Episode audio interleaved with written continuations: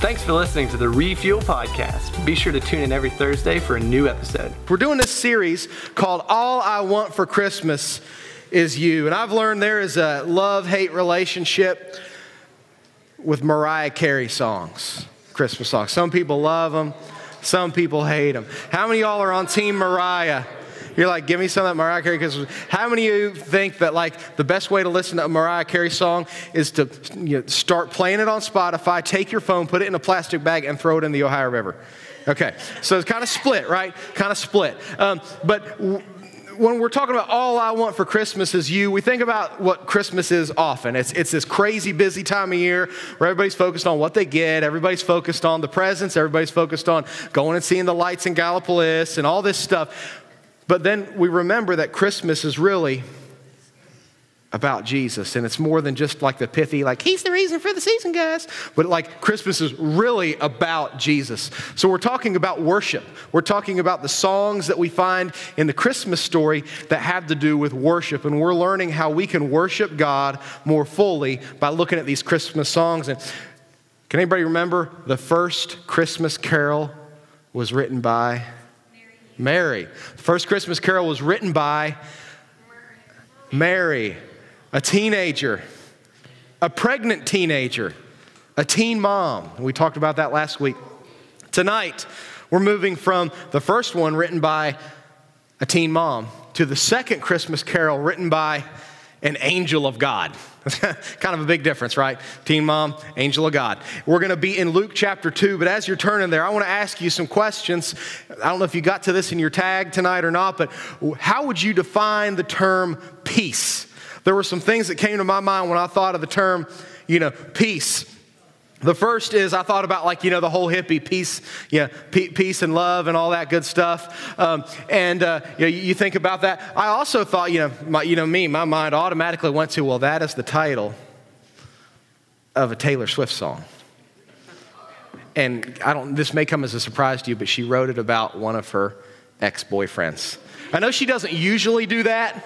Like, oh, that, that's not like her MO. That's not a common thing.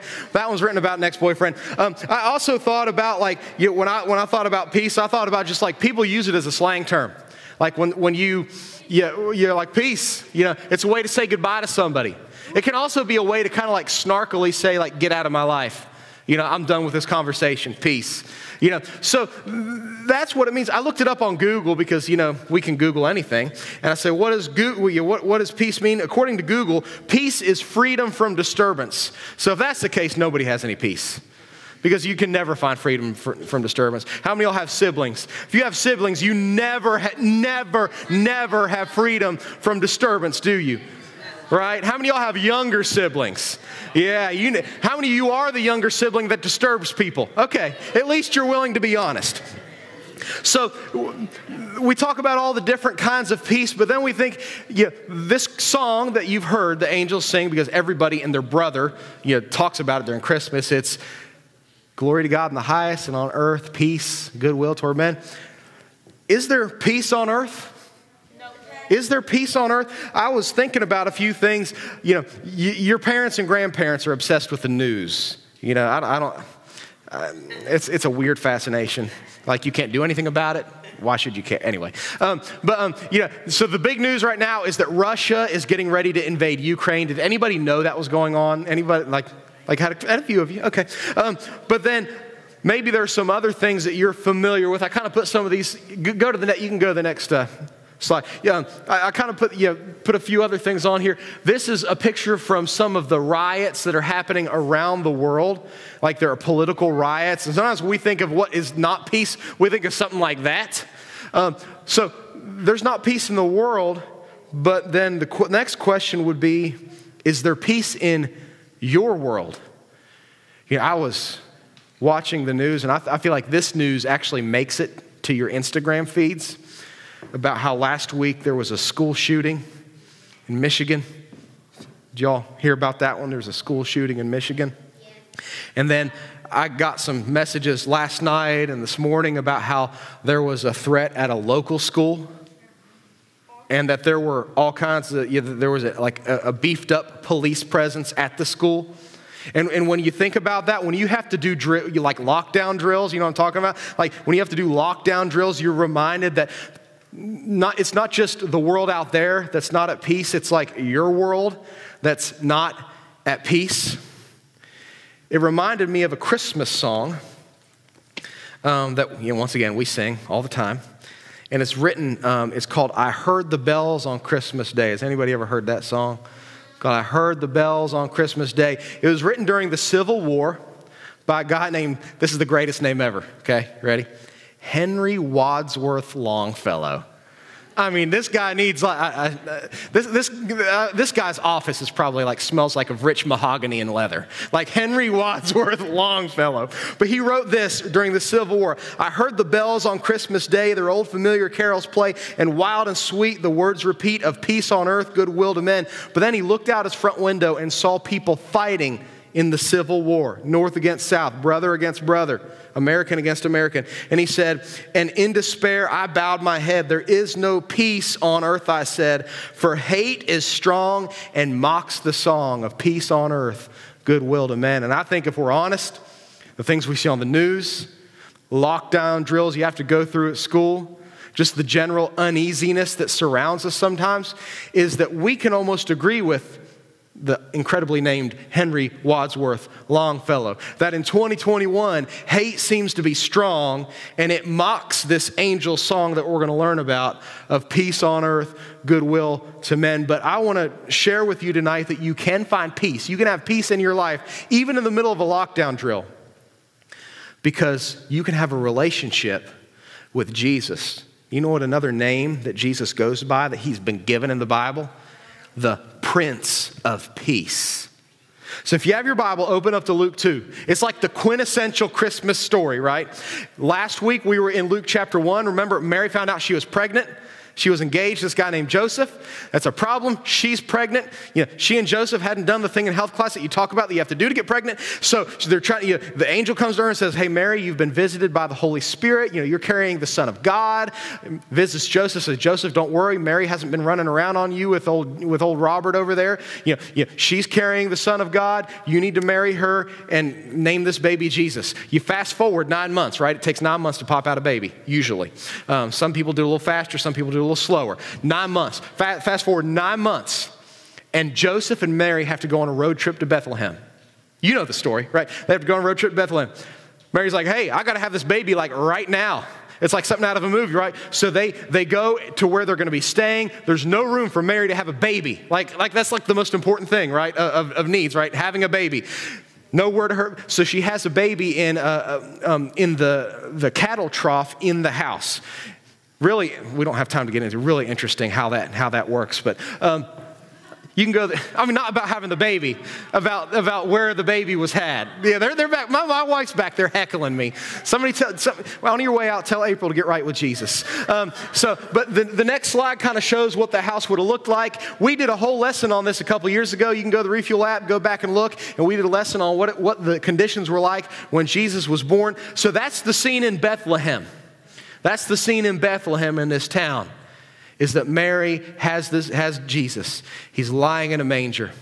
And the whole rest of the city, nobody knows that the Son of God is literally laying right there in the city for anyone to see on the outskirts of the city, you know how we have the city and then we have the outskirts. You got Barboursville and then you got the outskirts. Like I live on the outskirts. Like how many y'all live? You don't live in a city. You know, like like like like when, when your, your greeting for people or your, your your words of care for people when they leave your house is watch for deer.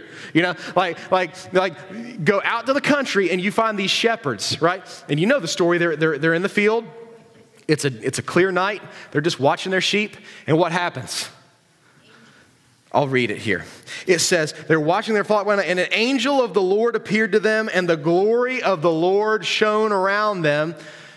We need to stop here and remind you that angels are not what we often think of angels. We think of the, like these like Renaissance era, like like like you know, Leonardo da Vinci type angels that have like these little wings and they're baby looking and they got these cute little bare butt cheeks like that you can see and they're just like floating around shooting people with arrows, you know, and they're just these cute little angels. Every time you see an angel in the Bible, you know what the, first, people, the, the person's reaction is that sees them? It's fear. They see an angel and they're like, ah! Because angels are portrayed in the Bible as mighty, fearsome warriors of God. That's why most of the time when an angel appears in the Bible, you know the first thing an angel says to a human when they come up in the Bible? They don't say hi, they say, Fear not, do not fear. Because angels are mighty warriors of God. So imagine you're a shepherd. You know how when it's dark, you're freaking out about everything, right? You take the dog out for a poop in the middle of the night, you hear a crunch in the leaves, right? And you're like, That's a serial killer right outside my house, right? Um, Imagine you're in the, you're, you're, it's the middle of the night and the angel appears. This fearsome, mighty warrior of God. So the angel says, Fear not.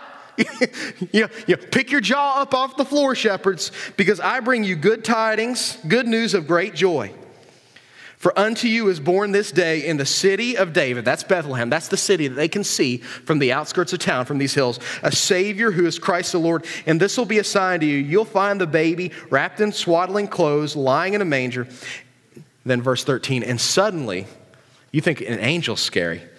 And suddenly there was with the angel a multitude of the heavenly host praising God. You know, every time you look up a heaven, the heavenly hosts in, um, in the Bible, it's, it gives the picture of the armies of heaven assembled for war.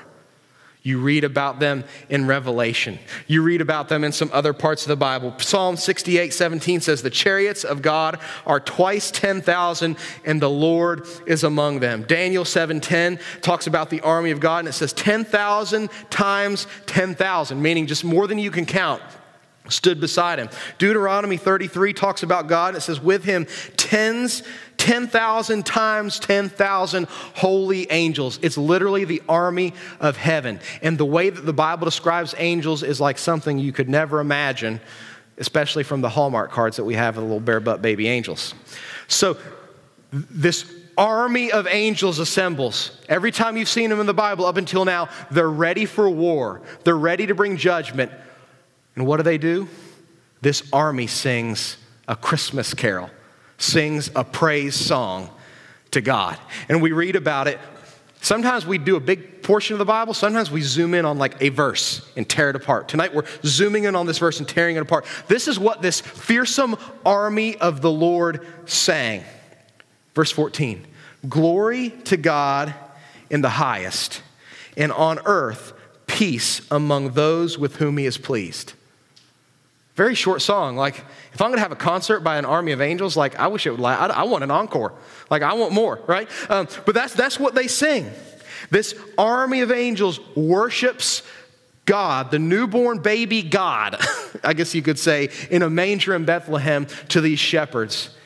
And they say, Glory to God in the highest, and on earth peace among those with whom he is pleased. From that little praise chorus, I think there are four things that we can learn about worship, and we're going to kind of go through them not fast, but we're going to go through them quickly because we want to worship God tonight through music at the end.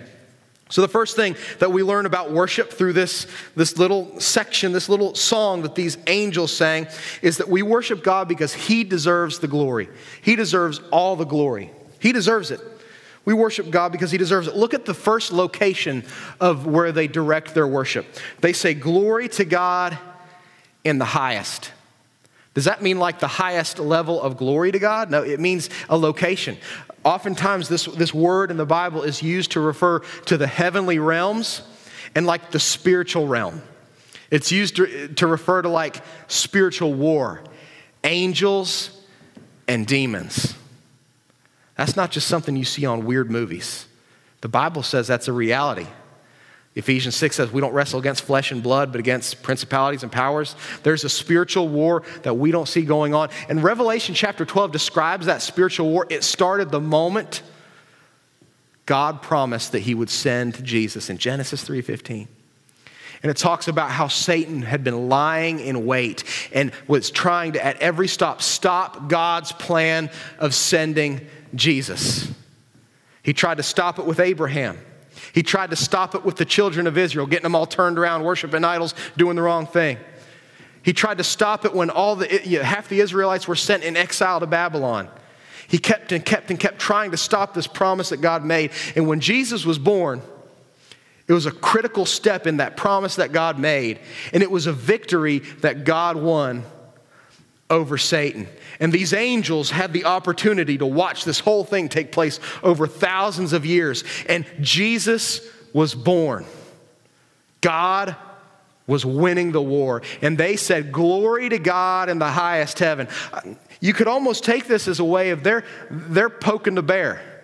They're kind of give, they're, they want to put Satan on blast and let him know that, hey, look what God's doing. He's working exactly according to his promise. Glory to God in these heavenly realms and these unseen realms that we don't see, but that are as real as the building that we're standing in. Glory to God. So here's the question if angels, who I love this meme. I don't know if Jeff has this one. Jeff is our minister of memes. Like if you need a good dank meme, just like see him after uh, yeah, after we're done, and you know, he, he's got a stash that he'll he'll whip out and show you. But yeah, biblically accurate angels be like, be not afraid, and that's what they look like, right? If things like that are worshiping God, things like this should be worshiping God right? So, so God deserves the glory. The angels worship him. It says that even though the demons and Satan, they hate him, they have to be in submission to him. Everybody is obligated to worship God. We worship God because he deserves it. So the question is, what does worship become in our churches and in our youth groups and our own personal life? How sad is it that these angels who haven't been redeemed by Jesus like we have, are always worshiping God. And we're more focused on scrolling through TikToks. So we worship God because He deserves all the glory. The second thing is we worship God because He brings peace to a broken world. Look at, remember we said, said, glory to God in the highest heaven. That's the first location of the praise. And then they move their focus of praising God. It says, and on earth, peace. When Jesus was born, he brought peace. And here's where, you know, we talked about what does peace mean. The meaning of peace in the Bible is so much deeper than just like having a quiet Zen moment in the woods. When the Bible is describing peace, it's this Hebrew concept, this Jewish concept that you see through the whole Bible called shalom. Anybody ever heard that word? Shalom. Turn to the person next to you, say shalom. You just said something in Hebrew. You feel very intelligent now. Like you feel very intelligent. Here's what shalom meant several things to these, these shepherds who were Jewish that were hearing this worship song. First, it was a greeting. If you were a Jewish person, and they, from what I've been told, they still do this today in Israel, that if you're walking and you want to greet someone, you can say shalom. I was going to greet Judah. I say shalom, shalom. Sometimes they say it twice. Shalom, shalom. And that would mean saying peace be upon you, blessings be upon you. It was a greeting. Isn't it interesting that the first words to the earth from this choir of angels, this host of heaven, was peace, a greeting. Who was sending the greeting? Could it have been Jesus? He's like, Here, I'm on earth. God has come to earth, and his greeting is peace. His greeting is shalom, but it means more than that. It does, it's not just a greeting. Shalom also means completeness, it's the opposite of harm. I feel like everybody, each one of us, there, there's, a, there's a wound, there's something in our life that is still healing or we wish would heal something that happened in our past, something that we think about ourselves or that, that, yeah, that, that we know about ourselves that we wish wasn't that way.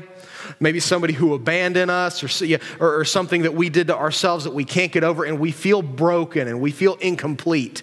This concept, this, this word shalom means the, the, the completeness and total healing, the sum of God's blessings. So it's not just a quiet moment. When the angel said peace, it meant the whole big ball of God's blessings be upon you. Hey guys, this is church, okay? We don't want to be distracting other people from hearing God's word. So, all these blessings be upon you. Peace to a broken world. We talked about how broken our world is. God is offering peace in the middle of that broken world. So that means, like during the holidays, you know, holidays, it's like a two edged sword. Holidays are awesome if your life is going awesome, but holidays are terrible if your life is going terrible. Like if you're having family problems, you don't want to go through the holidays. Like, if your boyfriend or girlfriend just like dumped you, you don't want to go through the holidays you're going to see pictures of everybody else with their boyfriend, everybody else with their girlfriend. You're going to see the pictures of your boyfriend with his new girlfriend, ex boyfriend with his new girlfriend. Their, holidays can bring intense pain and remind us of the brokenness of our world. And Jesus says, what? He says, peace, on, on earth, peace. We worship God because he brings peace to a broken world. Reminds me of this quote that Jesus said. We, we, we, John quoted him in John 16 33. He said this He said, In this world you will have trouble, but take heart, I've overcome the world. You know, Jesus was born during a time, some of you may know this if you're history buffs, it was called the Pax. Anybody heard this? The Pax Romana. Rome had conquered most of the world, and they were, it literally means the peace of Rome. But everybody around realized that even though there was political peace, people's hearts weren't at peace. There was a guy, Greek names are awesome. If I have a son, I'm going to name him a Greek name. And this guy's name is Epictetus. You know, that's almost as good as Xerxes. Epictetus. He was a first century writer. He wrote during the times of Jesus, and this is what he said. He said, The emperor may give peace from war on land and sea. He's unable to give peace from passion, grief, and envy. He cannot give peace of the heart for which men yearn for, even more than outward peace. You can sit in front of your couch, in front of your TV on the couch, watch Netflix, and eat ho hos and ding dongs all day, and have peace around you, but not have peace in here. Jesus offers real peace, completeness, restoration, healing. So we worship God because He brings peace to a broken world. We also worship God because He made peace available to us. Look at the end of that. It says, peace among those with whom he is pleased. Or some versions of the Bible say, goodwill toward men. It's a little Greek phrase, and apotrophes ekoukalais. Say that 10 times fast, right? It literally means, and to people, God's favor. And what do we learn about what it means to please God? Well, Hebrews 11:6 tells us this, without faith it's impossible to please God. So, who to who does this offer of peace extend? Who, who gets this incredible peace, this healing in the middle of a broken world? It's people that believe in Jesus. It's people that bring their brokenness and bring their sin to Jesus. And they say, Jesus, I believe that you died on the cross for my sin.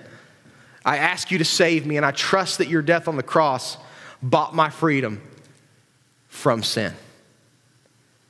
Isn't that good news? That this peace in the middle of a broken world is available to anyone who believes him. So we worship him because of that, because he saved us, because he's willing to save. And finally, we worship God because it's contagious. We think a contagious is a bad thing, you know. and everybody runs, right? COVID, right? Um, look at what happens after this incredible, incredible praise session by this host of heaven's choir. Verse 15, it says, When the angels went away from them to heaven, the shepherds said to one another, Let's go over to Bethlehem and see this thing which has happened, which the Lord has made known to us. And they went with haste. That means they got along, they were moving. They went with haste and found Mary, Joseph, and the baby lying in a manger. But wait, and when they saw it, they made known the saying that had been told to them, and all who heard it wondered what the shepherds had told them. You see what happens? The angels are praising God for this baby that was born, Jesus that was born. The shepherd's like, This is incredible. Did you hear that? Did you hear what they were saying? Let's go to Bethlehem and see Jesus for ourselves. And they went and they saw Jesus for themselves and they worshiped him. Then, you know what they did then? They're like, hey, we need to tell more people about Jesus. So they went around to the city, waking people up in the middle of the night, saying, hey, you got to come see Jesus. Do you see the worship of the angels? Caused the shepherds to go see Jesus. The worship of the shepherds caused people around to go see Jesus. And when you worship Jesus, even in the middle of your brokenness, in the middle of a broken world with, with, with, with, with uh, threats at school and with riots and with homework deadlines that keep creeping up on you. And when you worship God in the middle of that, you're becoming contagious to those around you. And you're pointing them to someone who can heal their brokenness just like He's giving you peace in your brokenness. So worship is contagious.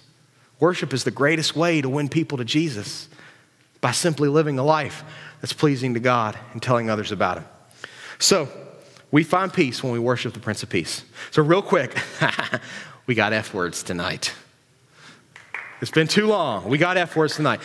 How do we find the peace of God through worshiping Jesus? The first one is fake. The first one is fake. What does worship become to you? Is this is a question that only you can answer and only I can answer for myself. Has my worship become fake? Has worship become in my life more of like a routine? More of like a genre on the radio that I turn on? More of like a show and a tingly feeling? More of a way to glorify myself.